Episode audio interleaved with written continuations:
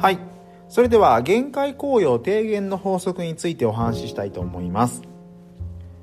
この法則っていうのは消費量が増えるに従って追加1単位あたりの便益つまりベネフィットが徐々に下がっていくことを言います。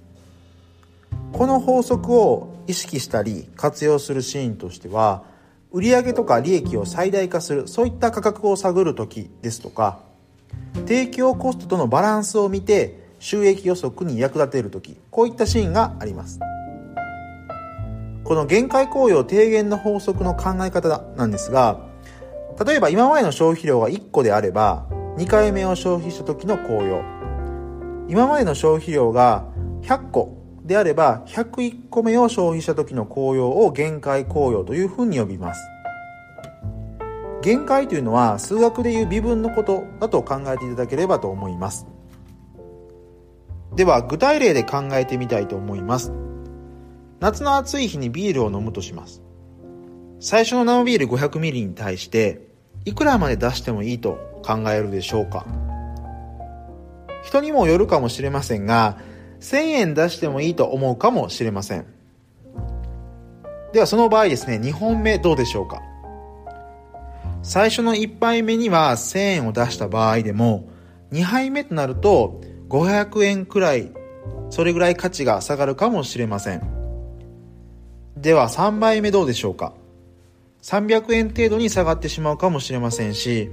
ましてや10杯目ともなるとですね酔ってしまって気分が良くないからお金をもらっても飲みたくありません。そういった風に思うかもしれません。このケースでは1杯目から2杯目の紅葉はマイナス500円。2杯目から3杯目の紅葉はマイナス200円と下がっていきました。このようにですね一般には追加消費1個あたりの紅葉っていうのはどんどん下がっていきます。これが限界紅葉の低減です。この限界紅葉の低減この法則っていうのは応用版としてゴッセンの第二法則と呼ばれるものがあります。これはですね複数の商品があった時に人っていうのは各商品の費用対限界紅葉の比これが等しくなるように選択しますよという法則です。例えばですがどれだけビールが好きな場合であっても飲み会でビールばかり飲んでると他のアルコールとかノンアルコールが欲しくなるシーンあると思います。これっていうのはビールの限界効用は低くなって他の飲み物の限界効用を下回ったからというふうに解釈できます。でこの限界効用っていうのはほとんどの場合において低減していくわけですが中には例外的なケースもあります。例えばある個数を集めると何かしらのボーナスが手に入る場合。そういった場合はそこだけ限界効用が跳ね上がります。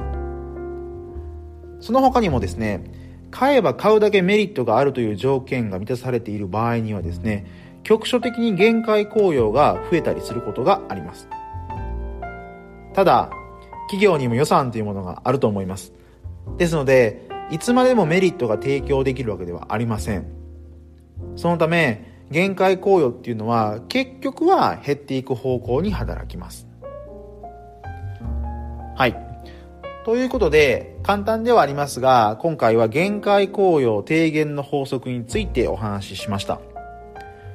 例えばマーケティングとかをしていて、プライシングとかをする際にはですね、こういったこともあるよというところをですね、意識して考えてみていただければと思います。